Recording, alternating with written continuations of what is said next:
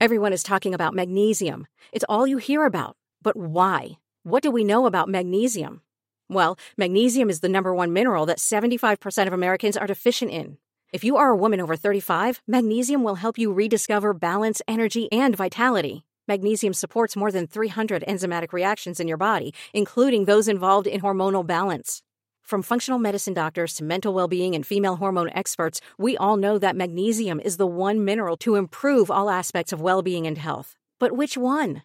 Magnesium Breakthrough from Bioptimizers, the trusted choice recommended by leading experts with seven best absorbed forms of magnesium to ensure your body receives the support it needs for overall well being. Go to bioptimizers.com slash balance today and use code BALANCE10 for 10% off. Support your journey to wellness at B-I-O-P-T-I-M-I-Z-E-R-S dot com forward slash balance. Magnesium Breakthrough from Bioptimizers, your foundation to optimal health and vitality. You are listening to the Glass Cannon Network, the premier source for role playing game entertainment.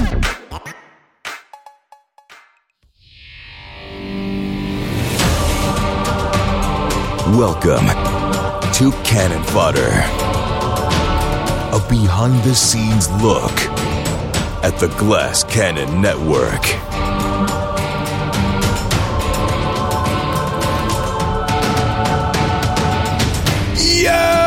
What is going on, everybody? Welcome back to the FOD. It is Wednesday, August 9th, 2023, and I'm your old pal, Joe O'Brien. And I'm Troy. 10 hours of sleep, Lavallee.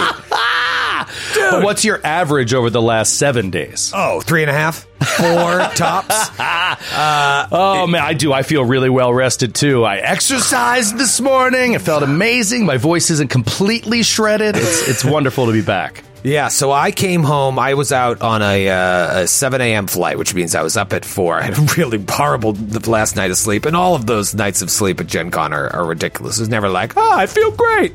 Uh, you're just constantly like not thinking about the pain. Uh, poor Skid trapped in Indianapolis. Erik Yep. Mona trapped in Indianapolis. Oh, The- Mona got trapped, too? Yeah, Mona got trapped too after like boarding the plane earlier in the day. Oh. Had to take, yeah, I mean, just brutal. The key to leaving Gen Con is leave Sunday night or leave at the ass crack of dawn on Monday, uh, which is what I did. Now, I originally was doing that uh, mainly because I just knew that I would miss my family so much and I wanted to get home as soon as humanly possible. Uh, but during the time, my wife ended up taking the kids and Linus away uh, to her mom's uh, towards the end of my trip. And so they're not coming home until, uh, well, now this is Wednesday. We're recording this on Tuesday until today. So I came home to an empty house, which was, uh, which was really weird. I to going from 70,000 people to zero people.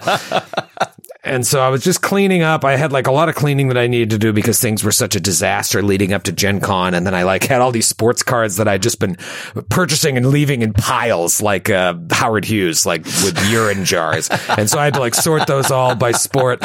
And then uh, I had some work I had to do for uh, the project we're going to talk about in a second. But then I was like, I, I, I need to see other people. So I went to a bar at like eight o'clock, this amazing little pub, um, and had dinner just sitting at the bar just so I could feel like I was around other people.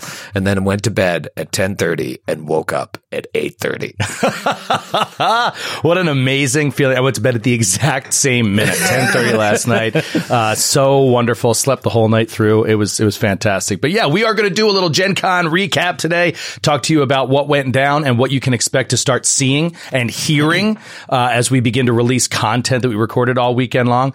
We're of course going to do a little dip in on the tour, added a date and a, the biggest news of today's, po- um, uh, I said pod, today's FOD is going to be the state of the pod an upcoming Troy Lavallee live stream that's going to be, uh, well, we'll talk about more about it later, Oh, but baby. the state of the pod. Not the state of the nation. I've seen a lot of people very confused about what this is going to be. It's very clearly the state of the pod. State of the pod. So uh, we're going to hear more details about that in a little bit. And then, of course, we got to talk a little side quest, side sesh. We didn't have fodder last week. So we want to get back with you and talk to you guys about a few uh, details on those, those most recent episodes that have aired of the fantastic. Give me the name of the, of the module. What's it called? Um, Uh, have I said the name of the module? I don't think you have, but I mean, yeah, come on. At this point, people who know know. Uh, called the- something of the Beaupon, the Beaupon the cheese first, the party. first, it's the Beaupon cheese party. That's the first part. uh, it, uh, yeah, the first one's called the Opal of Beaupon. The Opal of Beaupon. What a fantastic adventure. I am so into it. Uh, Yeah. But it is very scary. We're in a very scary situation now. So we're going to talk all about it. All right, let's get back to Gen Con. Uh, Gen Con impressions. Uh, let's start with that. What was, uh, what stood out to you this year at Gen Con as a whole, as opposed to, you know, the last couple Gen Cons that we've been to? Well, I mean, this was our second year with the booth and we were so much more prepared because last year the whole idea for the booth and the from from idea to concept to concept to execution all happened in about 45 days. This year we started our fiscal year planning for Gen Con. And so you could tell uh, by Wednesday afternoon how much all of that extra planning made a difference. Yeah. So that extra like f- five months of planning that we had access to to do that. It result the net result was being roughly 12 to 15 hours ahead of schedule at Gen Con. right? So like Yeah. if you think if you think about it like that, like 2 years ago at Gen Con, our stream was I was it about 90 minutes late, 2 hours late, something like least, that. yeah. Under On two, but almost On the first day, I think we were two hours late to stream. And this time we were out to dinner the night before with everything completely done, dusted, tested, uh, and booth completely finished. I mean, it was, it was incredible to be that relaxed going into the first session that on that Thursday morning. Yeah, I mean, we just I I, I came over Wednesday because you guys got there early on Wednesday, and I was prepping uh, Glass Cannon Live and the first Pathfinder show, and uh, I walked in. You were like, "It's done. We're we're like everything's good," and we still had a few more hours of stuff. But you were shocked because like we were doing test streams, we were running the audio, and everything was super clean. And you know, there's just so much that goes into producing uh, this booth and producing this weekend because we also have shows at the con and shows outside the con. So our attention is is split. But man, the preparation and the team that we have in place, I just feel like I, I walked away from this weekend being like, we can fucking do anything. anything. Yeah. Yeah. It was an incredible amount of teamwork. As exhausted as you and I were, everybody w- put everything that they had into it. Skid, uh, we was completely burnt end to end, but you wouldn't know it from his performances on stage and in the booth. He was absolutely on fire all weekend long. Uh, Sydney, who we asked to jump in and do a lot extra because Matthew couldn't make it, just said, yep, I'll do anything you need and stepped up and was wonderful. Uh, behind the cameras, Michael Meridian, our production coordinator, and Matt Brody, our cinematographer on Gatewalkers, came out with us and helped us shoot in the booth and it looked amazing. It sounded, I think, better than it sounded last year. Oh, yeah. So keep an eye and ear out for that. We're going to talk about that in a second. Hopefully we'll get some content releases coming to you soon. There's also, uh, Tristan, who, um, is our sales and marketing director. He oversaw the whole booth last year too. And this year, even more prepared. He blew out his knee on day one and stayed the entire time. Just, I mean, the sacrifices that everybody was putting up. McD, who was there not only in a uh, operational capacity to just help with things as simple as hauling equipment across the country. He drove it across the country from Philly. He, uh, he, he, you know, he supplied us with fruit and water and granola bars, like all that kind of stuff. But then he was also out there community, community managing. He's talking to the nation. He's hanging out with people. He's, uh, you know, exchanging information, getting details. I mean, it was just, what an incredible team. And then, of course, all the folks that helped us sell in the booth. Uh, you know, all of them, uh, from Twitch at K Rob and Jim with two N's and et cetera. And it was just Grace and Kate. uh, yeah, Grace and Kate. It was just fantastic to have such a, a great team come together to pull that off because uh, honestly, I look back at it and like there pretty much wasn't a hiccup. Like everything went according to plan, except for some Twitch funkiness, but that was on Twitch's platform end, not on our end. We didn't drop a single frame in four days of live streaming. Not a single Yeah. frame. But dude, you know, it's like, so that's one part of it is like you want everything to go according to plan. And it did, which is uh, amazing. Uh, and that's pre- preparedness. Then the second part of it is like, is the content any good? you Yeah, know what I mean? sure. Are we going to be on? Are we going to have the stamina to be able to, you know, come up with improvised shit all weekend long? And I think every single fucking show that we did from the booth to outside the booth to those live shows was, was just uh, like top top tier glass cannon network stuff. I mean just from from stream to stream to stream everybody uh everybody was on. And it was just we we created some some magic this weekend with this content. So if you didn't see it get ready because we're going to be uh preparing those and getting them out there. And you're going to be able to see like just uh this eclectic mix of uh, some of the best content we've ever produced. I feel like we're at the top of our fucking game right now. and then everybody we work with just comes in and like uh, it, it exceeds all expectations, like rises to the occasion and delivers. Uh, God, Yeah, I'm we- just so excited, just still thinking about it. Yeah, because last year a lot of the we brought in plenty of people that we had never even really worked with before, uh, and this year everybody that was in that booth we've worked with at least once or twice before. So there was a chemistry there, there was a familiarity there. So when people like Josephine McAdam or Nora Ibrahim came in, we have so many. hou- Hours and hours and hours of uh, of experience with them. Jason Charles Miller comes in, crushes it. Harley Kane comes back again this year, crushes it. Paula runs another game, crushes it, and and, and plays in several others. It was just, and I'm, I'm forgetting people, but it was wonderful to have everybody in there. And then and our staff back here. Let's not forget CJ, who's doing all the production and post production stuff. So you're going to see a lot of content coming out soon. That's going to be all uh, managed by CJ, and then the uh, and Francis. Francis was here. He was he was like live.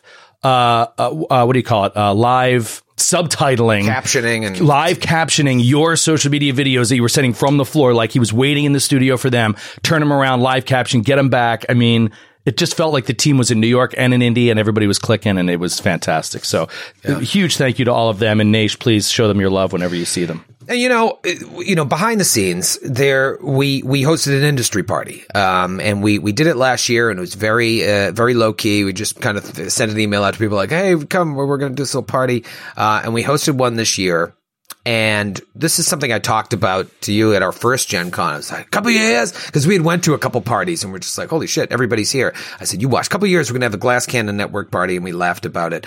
Well, we, we, we, we had one, uh, a legit one, uh, this time and everybody in the fucking industry showed up for that party. It's like you just look around and it was like a who's who because people want like finally, finally are starting to understand what it is that we bring to the table. Like we're being taken seriously or this art of actual play is finally being taken seriously. But I was like, oh man, this is, this is just the beginning, just the beginning for us eight years in. it takes a while to get warmed up, but yeah, we had a we had a fantastic time. So let's talk about the content itself. Uh, you said it was great. I agree with you. We had a lot of shows that were. Uh, I mean, some surprisingly wonderful, and uh, some just as you expect.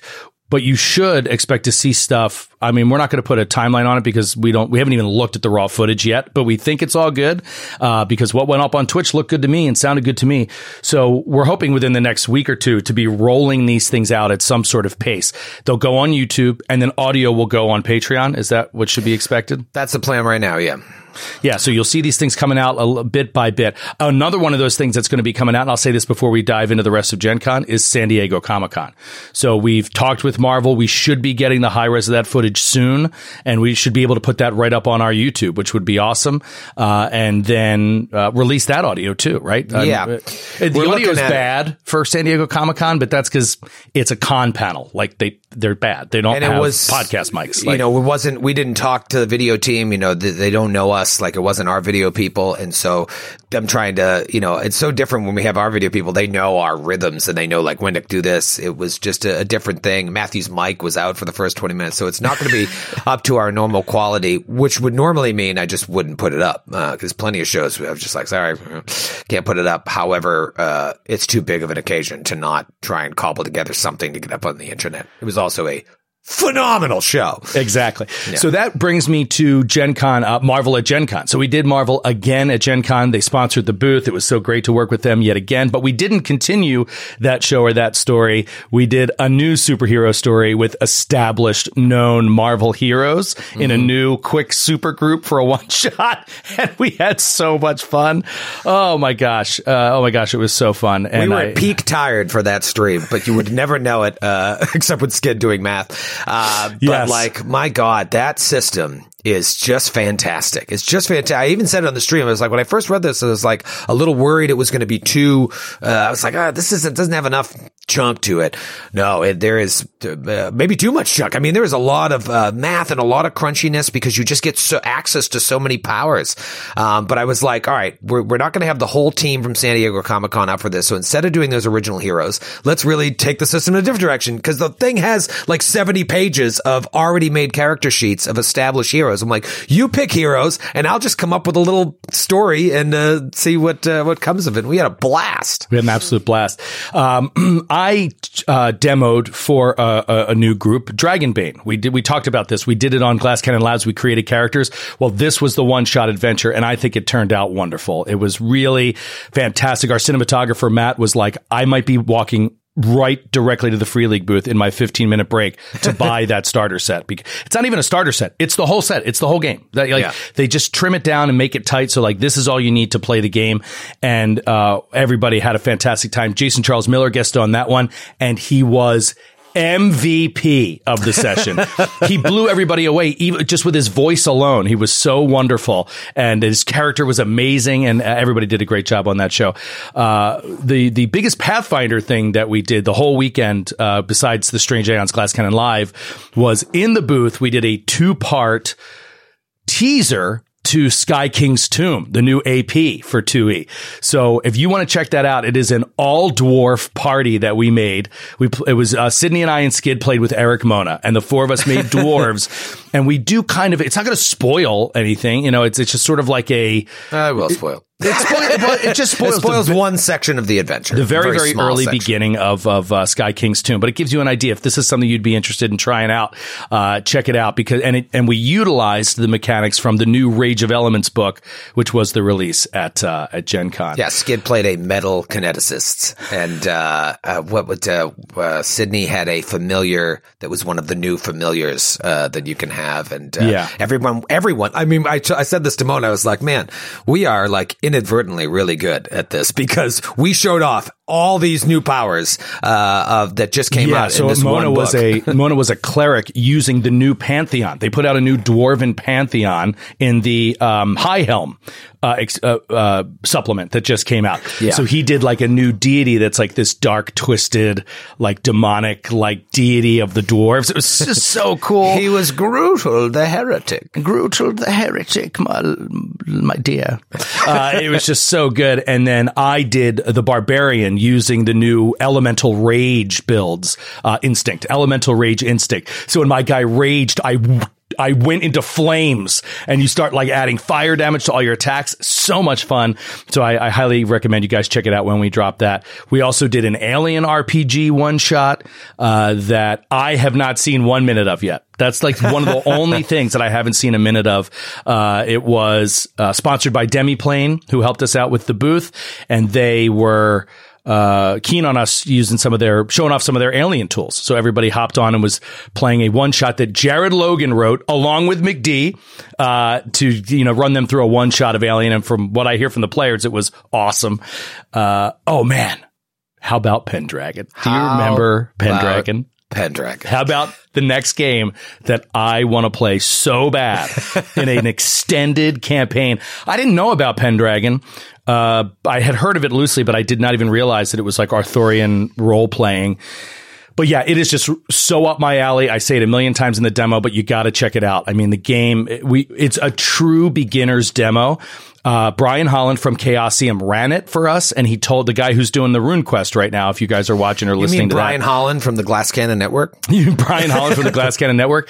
He was pretty adamant. He was like, don't even open it before we get to the Gen Con booth. I don't want you prepared for anything. I want to do it like we would do a demo at the call at the uh, Chaosium booth. And so that's what we did. We opened it live on air. He brought the sets over and we started picking knights and started to tell this story, this brief story of night. And it was, I'm telling you, it was right out of George R. R. Martin, wasn't it? It was like, literally you just felt like you were in a Game of Thrones story. It was fantastic. And then all of the amazing uh, mechanics that that game uses for role playing and uh, emotional sort of how your character responds to events. And then not to mention when you look at what your character sheet holds for the long term. I mean, it's stuff like you know, it has when you're squired and when you were knighted, but then there's open spaces for like the year that you become landed, the year that you uh, uh, become a knight of the round table, the year that you uh, get your nobility, and then like the year that you die, and then that is expected that you would then pass that on to your uh, to your child. And Yeah, then so you it's start Crusader playing Kings. It's yeah, like you start playing your child. So it's like Crus- Crusader Kings. The loose uh, idea he gave us was that each game session generally is like a season or two seasons. So it's like a quarter of a year or like a half of a year. It's like what you play in one game session of the passage of the lives of these characters. And there's rules for combat and there's rules for, you know, a jousting and stuff like horse uh, competition, horse riding jousting competitions. Anyway, We I had go a joust. We had a tilt. I tilted against Troy's character. Oh It my was- god, it was, so, fun. cinematic. Yeah. It really was.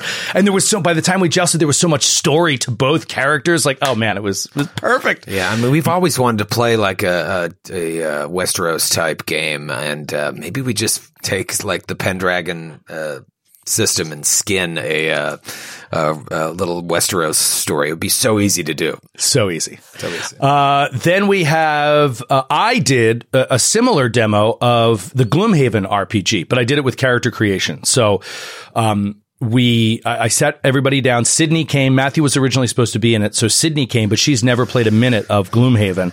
And so it's great. I thought a real introduction to the system in general, introduction to Gloomhaven in general. And then everybody created characters. And by the end of it, everybody was so pumped to get together because we're going to get together soon and play those characters in a one shot adventure that will be streamed and the audio will be released uh, on Patreon. Whew. Then we did um, Modern Cthulhu. Uh, we did Modern Cthulhu Bachelor Party. Uh, another Brian Holland joint at the booth, and that you, you talk about that one. Yeah, I mean, we played a lot of Cthulhu this weekend, uh, but the the modern Cthulhu thing that he ran in the booth, he sat there with no, not a single thing in front, not even dice in front of him, and weaved this story together that was masterful. We were all just like.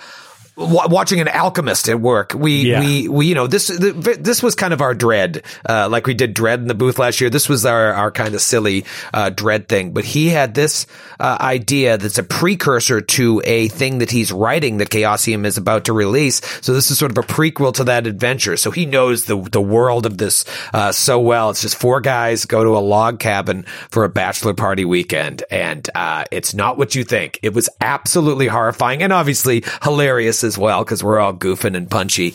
But uh, and man, it's a tight it's a tight 90 it's Yeah. like it's 90 minutes total and it tells this whole s- terrifying story as a precursor to something he's working on and i love the title i told you this after the fact it's it's called alone against the static yeah.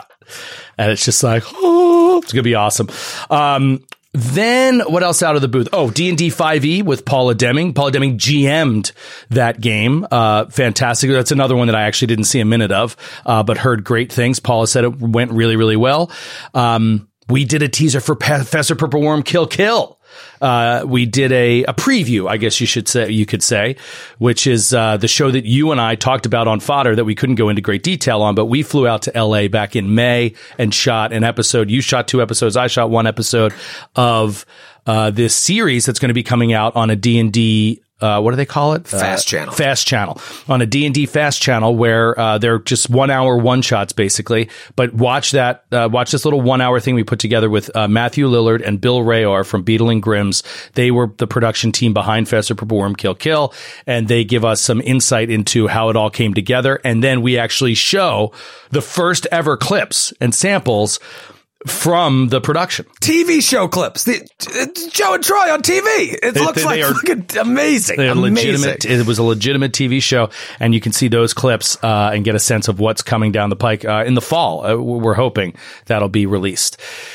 Whew, what else? We Um, had two shows at the con. I'll do this very yes. quickly. Uh, we had our modern Call of Cthulhu show, the one that I kept talking about. Like, I'm so excited about this scenario. If you've ever read, the, there's this uh, collection of one hour uh, sh- modern Call of Cthulhu stories called Fear's Sharp Little Needles. And I got this over a year ago when I was like, we're doing a Call of, I'm doing a Call of Cthulhu show at the John. And there is a one in there called Poetry Night by Oscar Rios. And I regret I forgot to say it at the end. I wanted to shout this scenario out. Well, that's the scenario that I ran for Joe, Skid, Nora, and Sydney. And it was. This was streamed on the Gen Con channel. So you can go to Gen Con's Twitch channel and watch this. You got to kind of, some of the, uh, some of the Naish have like, uh, ha- have created a link that goes straight to it. Otherwise you got to scrub through that day because they just go, go live and then end the live at the end of the day. But holy shit. I mean, Nora was on another planet. Uh, everybody was. And it was a horrifying, very, very dark scenario. But man, talk about a tight two hours. That was like, uh, we were five minutes left and everyone was like, there's no way Troy's going to end this. And we did with like a minute to spare. Please watch that. And of course, we did the Busted Mufflers Saturday night, Saturday at 5 p.m. Uh, to 7 p.m. Just a, a, wild show that sadly only exists in that room. Uh, but man, it's some- unbelievable. It's so sad that it only exists in that room because things happened that we want to carry forward so bad, and I'm going to forget all of it. next Major repercussions. Yeah. It was all over the place and uh, like off the wall, completely off the rails, like all of the Busted Muffler shows. But at the end, it kind of came together uh, in something that is going to change the Busted Mufflers forever. It's true. And then we had Glass Cannon Live. We started book four of Strange Aeons at Helium Comedy Club Thursday night and talk about off the rails. That show, I don't want to say too much because we're working on the video. I, I, mean, holy shit, dude. The whole tour this year, we have been firing on all cylinders. and this one was no different. It was, and it had a little bit of everything because obviously that show has a sillier tone. It has plenty of silly, plenty of goofy, plenty of fall out of your seat laughter. But there was some stuff that I wanted to do at the beginning of the show, uh, with, uh, you know, Aldo and Atticus's character in particular, now that you have your memories back, that was very, very much, much different tone than the rest of the show. So get excited for that one. That was, that was really off the walls. I always love the start of a new book. I just love the start. Oh, I, I love the start of a new book better than the end of a previous book. Like, I don't get as excited about boss fights as I do about the initial conceits of a new book. The role playing aspects, the meeting new NPCs, getting the idea of what's the next chapter in the characters' lives. I just, I love it so much in that it did not disappoint. It was Oh, it's like the first day of show. school. You get to show up, like start over. You get your Yes. your new car, your like new character stuff. Let's just really, I'm gonna, I'm really gonna track treasure this time, and I'm gonna, I've Right, sharpened all my start. pencils. Yeah, I love that. Uh, and then finally, uh, we did Call of Cthulhu live Friday night, uh, a scenario that I, uh, I was, cause you know me, I'm not Mr. Homebrew. I don't like anybody doing homebrew on the network because I don't trust it. But I was like, fuck it, I'm doing it. I have a cool idea, and also I have the best improvisers in the game uh, up on stage, and we did the show with Rob Kerkovich, Kate Stamus, Nora Ibrahim, you and Skid. And holy shit, we're working on the video for that one as well. What a wild, wild show. I had no ending in mind. Really, I didn't know what the last 45 minutes of that show was going to be like. I was like, let's just see what happens in the moment. And we had an absolute blast. Absolute Yep. blast. Absolute Blast was amazing, and I'm so glad that that one was recorded so that everybody Yes. can partake uh, in that awesome Athenaeum show. Um, oh, and we forgot one from the booth. Uh, Escape from New York. You weren't on it, so you forgot it, but I was there. And holy Mona's GM debut on the network. Mona GM'd a run through of the Everyday Heroes system, Escape from New York campaign, uh, just a, a small sample of it. And I did it with Rob Kerkovich, uh, Skid, and who was the last person? Jared? Jared. That's right. Rob Kerkovich, Skid, Jared, and me played in Escape from New York as GM'd by Erik Mona. And I, I thought that it was phenomenal. It was sponsored by Sirenscape and they, we used the new Sirenscape Escape from New York sound set. And as soon as I started playing the music, Skid was getting chills and Rob Kerkovich said he might cry. Like it was, it put it, the music is so good. It feels like you are making your own movie, uh, uh, uh, you know, with that setting. And it was just, it was hilarious and awesome and uh, intense too. It was really intense. It's funny. You made the rundown for this. Uh, I think you just went with like your memory because there's two other things that happened at the booth that aren't Yeah, up yeah, here. yeah, I'm just off the- Grim. Oh, that's right. Vast fucking grim. Jared did the character creation for it uh, a week before uh, Gen Con and then had uh, Nora, Sydney, Kate, and Josephine or Paula. Paula, yeah, Paula. It was Paula, Nora, Kate, and Sydney through Vast Grimm. It's this like Mörk Borg in space, the, like grim dark space thing. Please watch that. They had an absolute blast with that. I keep saying absolute blast. That's what I. That's what I think of when I have a good time. I had an absolute blast. And then Sydney and Kate did a Twitch takeover. We can't. How, how could we forget to mention their thirty-minute Twitch takeover? But is that uh, going to be released on booth? YouTube and in audio? I, I'll have to watch it. We'll pre-screen it. Pre-screen that one. Uh, I watched about the first five minutes and they were amazing. They were amazing out of the gate. But yeah, I don't know where it went from there. So yeah, we'll have to we'll have to check that out. But uh, man, we're, we only have so much time in this pod. Let's get back to business. We we need to talk about the state of the pod, but uh, Oh. and that's what I'm excited about. But before that, uh, real quick, state of the pod in two minutes. Give me the two minute rundown on. Uh, you, we added a date. Well, it's, we haven't added it yet. We've added it internally. They don't know about it yet. One month from today, dude. One month from today. We're back, we're on, back the on the fucking road. We're back in Boston.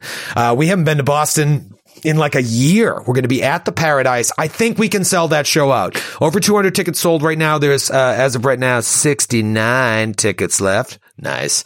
Uh, please sell that out, Boston. If you sell Come that on, out, Boston. Come, Come on, on, Boston. dude. That's our homecoming show. Uh, dude, I cannot. I don't want to. I don't want to ever leave my house again. But I also can't wait to go uh, to Boston for that show. And Do you realize that after the Boston show, we are going to have to get up at about five in the morning to drive back? Yep, I thought because about this is the yesterday. first Sunday of football, and we can't miss one minute of football. Yep, I'm used to getting up the day after the show and hopping a plane. I am just going to be up at uh, six and on the road by seven, so I can get home uh, for the pregame shows. Yeah, exactly, dude. It's the opening. Yep, Oh, kick open off. day. Or you know what? Maybe I'll just go home and watch it with my dad all day. Uh, That's we'll what I'm see. sad about. Am I? Well, am I going to have to get my own ride to Boston? oh, that's right. I'm driving like all of you. Yeah, I guess we're sorry, everybody. Everybody's getting up early. Uh, anyways, that's happening. And then in uh, October, we're doing Chicago and St. Louis. St. Louis, there are 20 tickets left. I have no concerns about that selling out. Huge thank you to all of St. Louis and Well, they've surrounding been- areas. They've been waiting for us to come out there. But then Chicago. What the fuck, Chicago? We're not even half sold in Chicago. We used to sell out Chicago at the drop of a hat. I guess, uh, I guess people are tired of seeing us out in Minneapolis, or maybe they all lived in St. Louis. Let's go, Chicago. That's a big town for us. Chicago should get together with LA and hang out because they're both the worst together. Let's go, Chicago, or we're never coming back. And yeah, I, it is. It is a mystery. It's one of our first shows we ever did. It sold out in a heartbeat. It was one of my favorite shows ever because it was the show where I. I remember it's the show in January 2019 where I announced that I was going full time. Uh, Yeah. on the Glass Cannon Network, we were going full time. It was so wonderful. The place was packed. The the nation was amazing. I, I do wonder maybe they're just splitting out to Minneapolis and St. Louis, but yeah.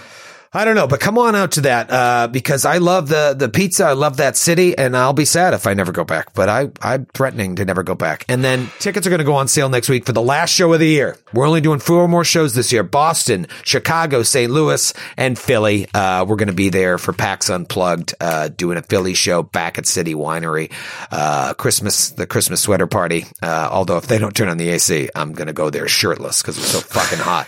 Uh, but we're coming back to Philly, and those tickets are going to go on sale next week. So stay tuned uh, to social media uh, and to this to find out how to get those tickets, or just go to our website. That is the tour. Let's talk about state of the pod. It's pretty wild for it to be August and be like there are only four shows left. Like that. That's it.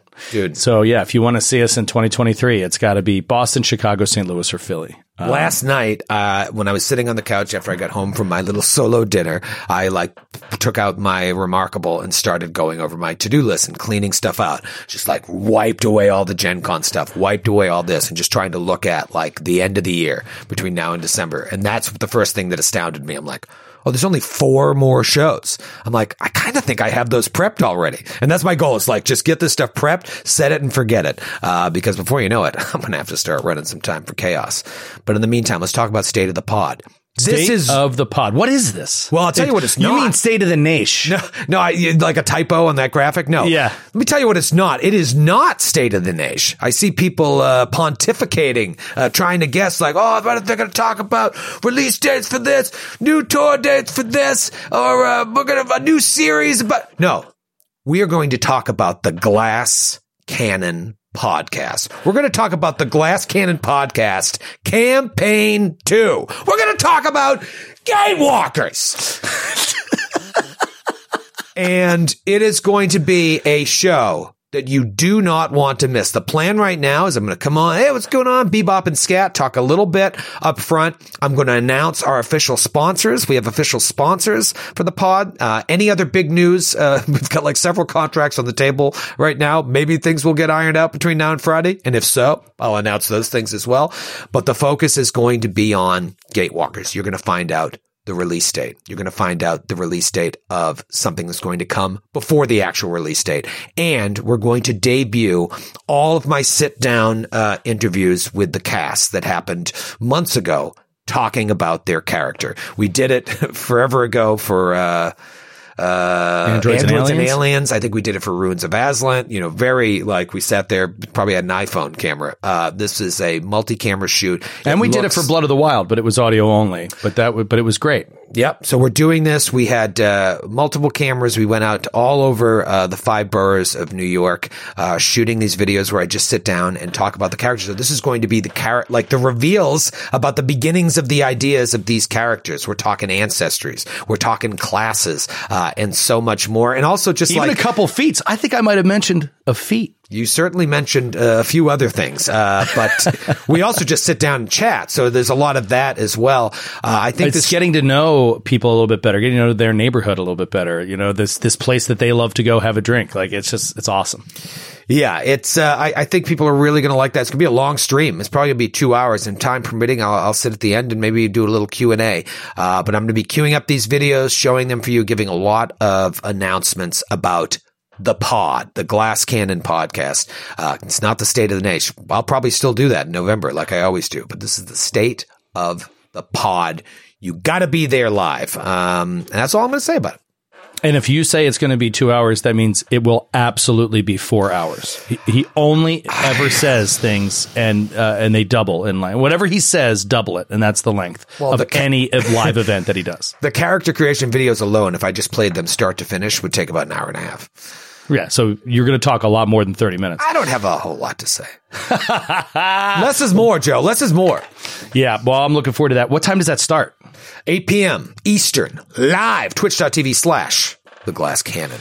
Is this going to be be released elsewhere?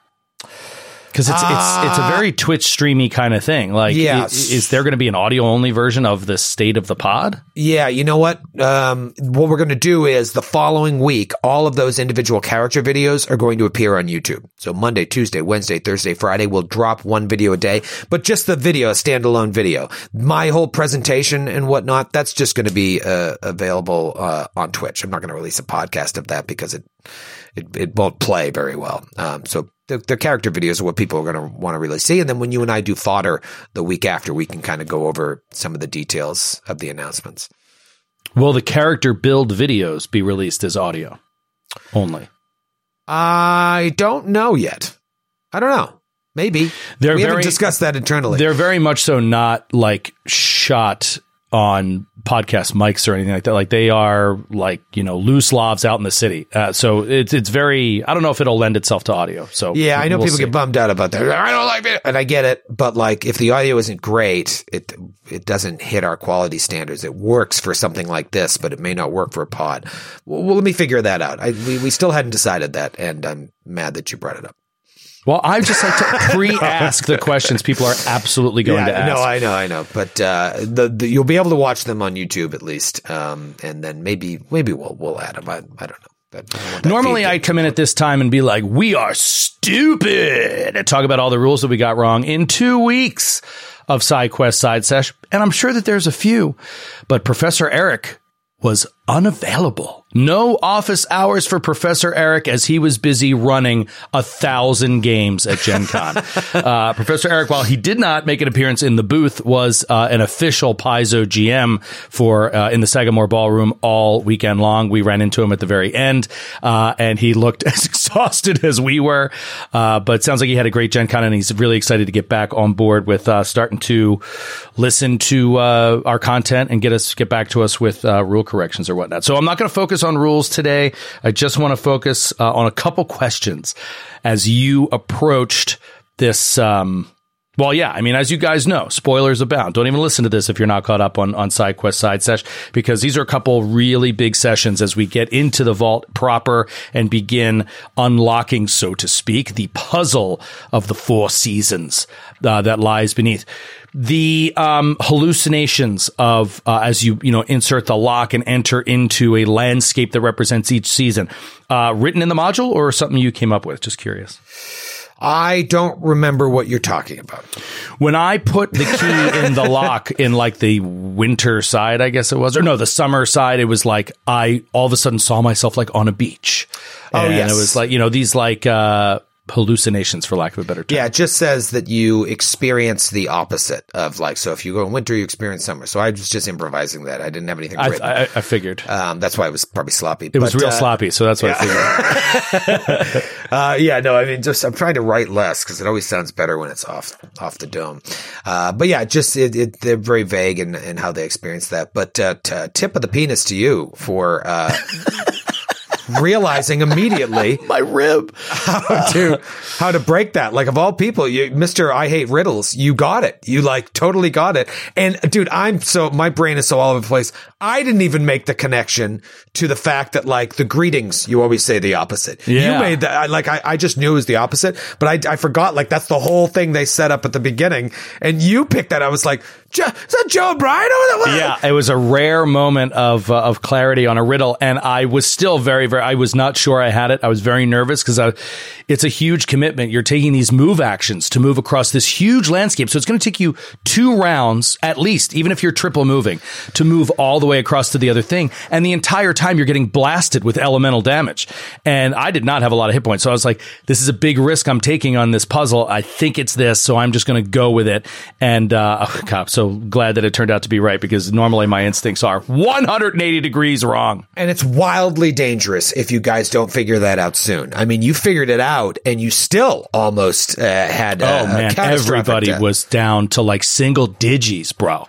After that encounter, uh, but awesome encounter, really, really fun. And then we get to what I consider, you know, the chef's kiss, the pivotal moment, the moment that every GM loves more than anything, which is when the trusted NPC turns on the party. Hey, you guys didn't see it coming. I feel We've like had a I few really. of these. We've had a few Yeah. of these in the, in the many, many years that we've been uh, gaming together.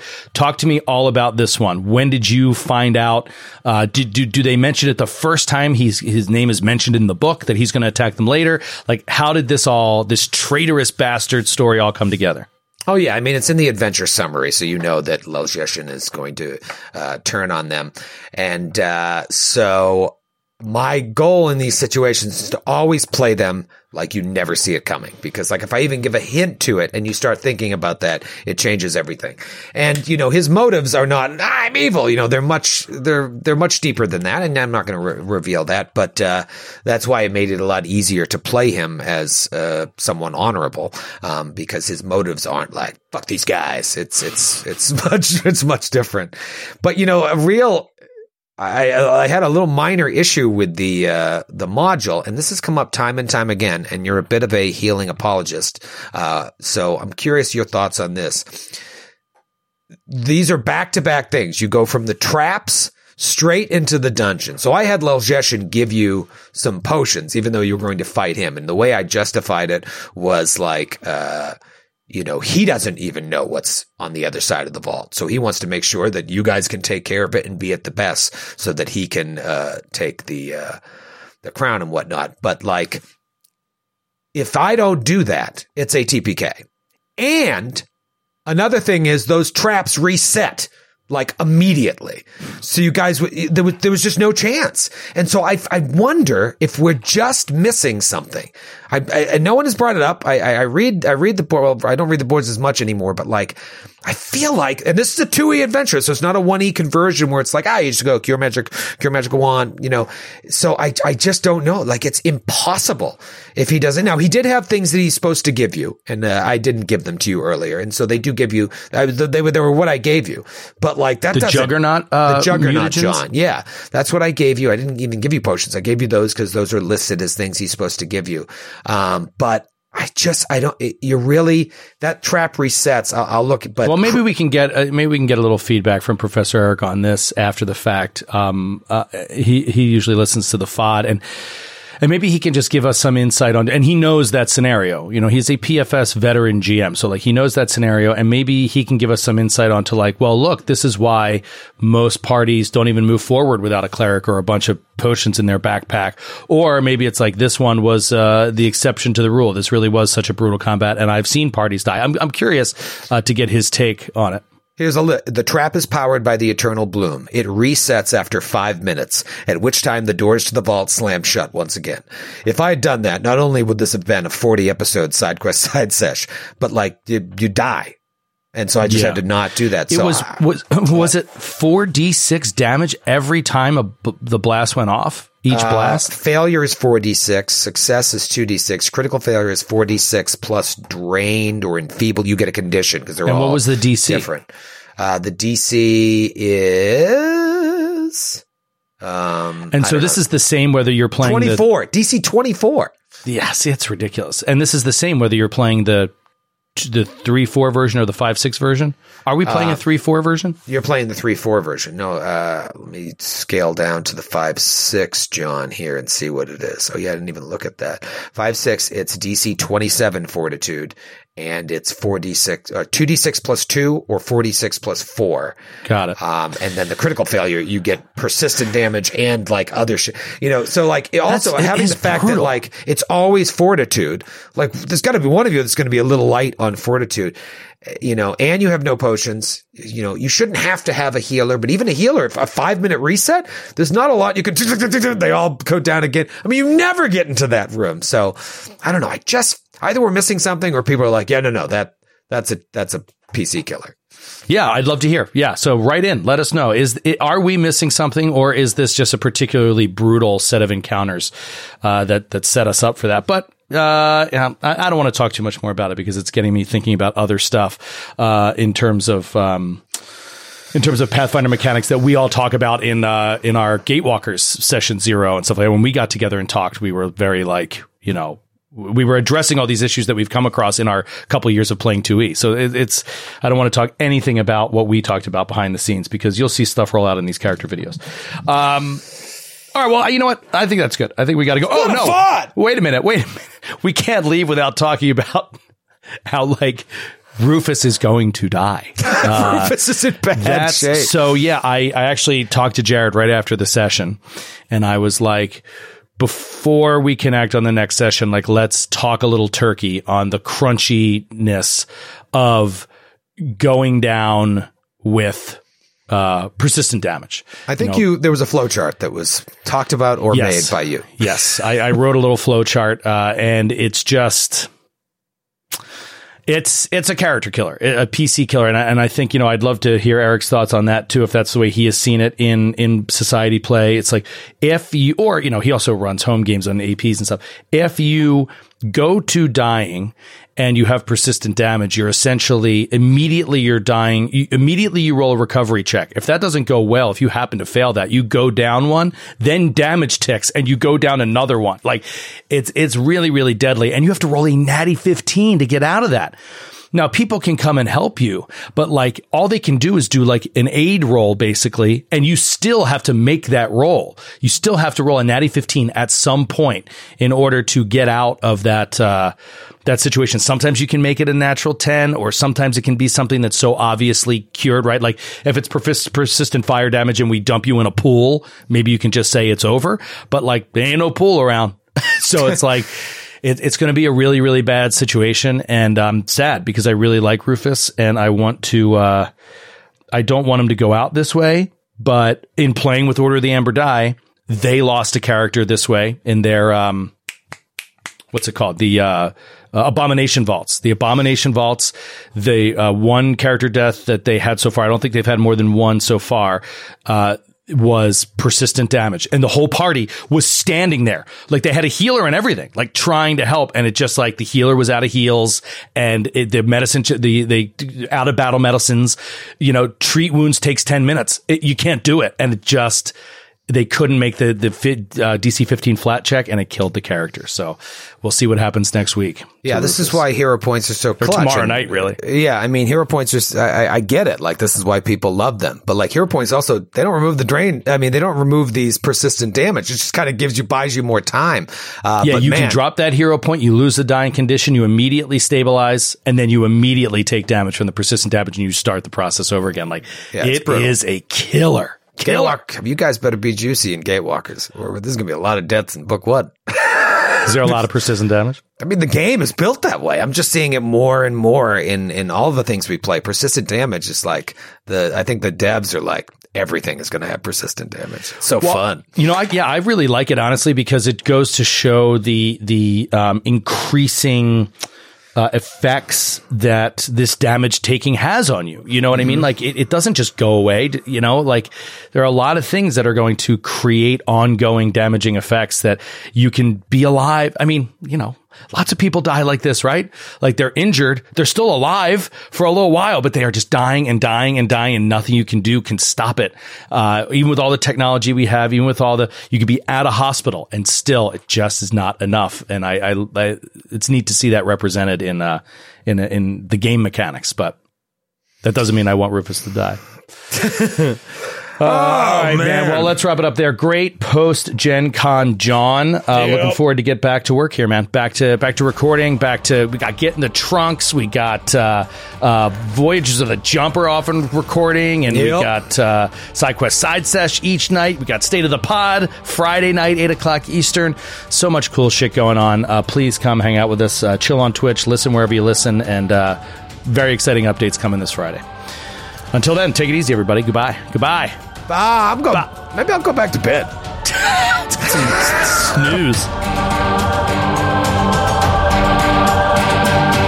Thanks for listening to the Glass Cannon Network. For more podcasts and live streams, visit glasscannonnetwork.com. And for exclusive shows and content you can't find anywhere else, subscribe today at patreon.com slash glasscannon.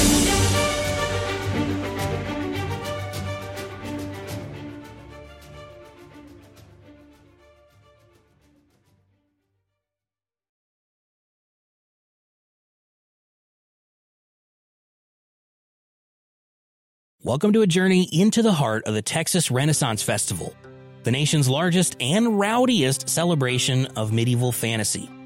But what lurks beneath the facade of tights and turkey legs? Well, we dove deep into the empire to uncover a history marred by mystery and misconduct, murders, assaults, and other crimes that tarnish its legacy. This isn't just a fairy tale, it's a cautionary tale of power, fantasy, and the consequences that follow when they all collide.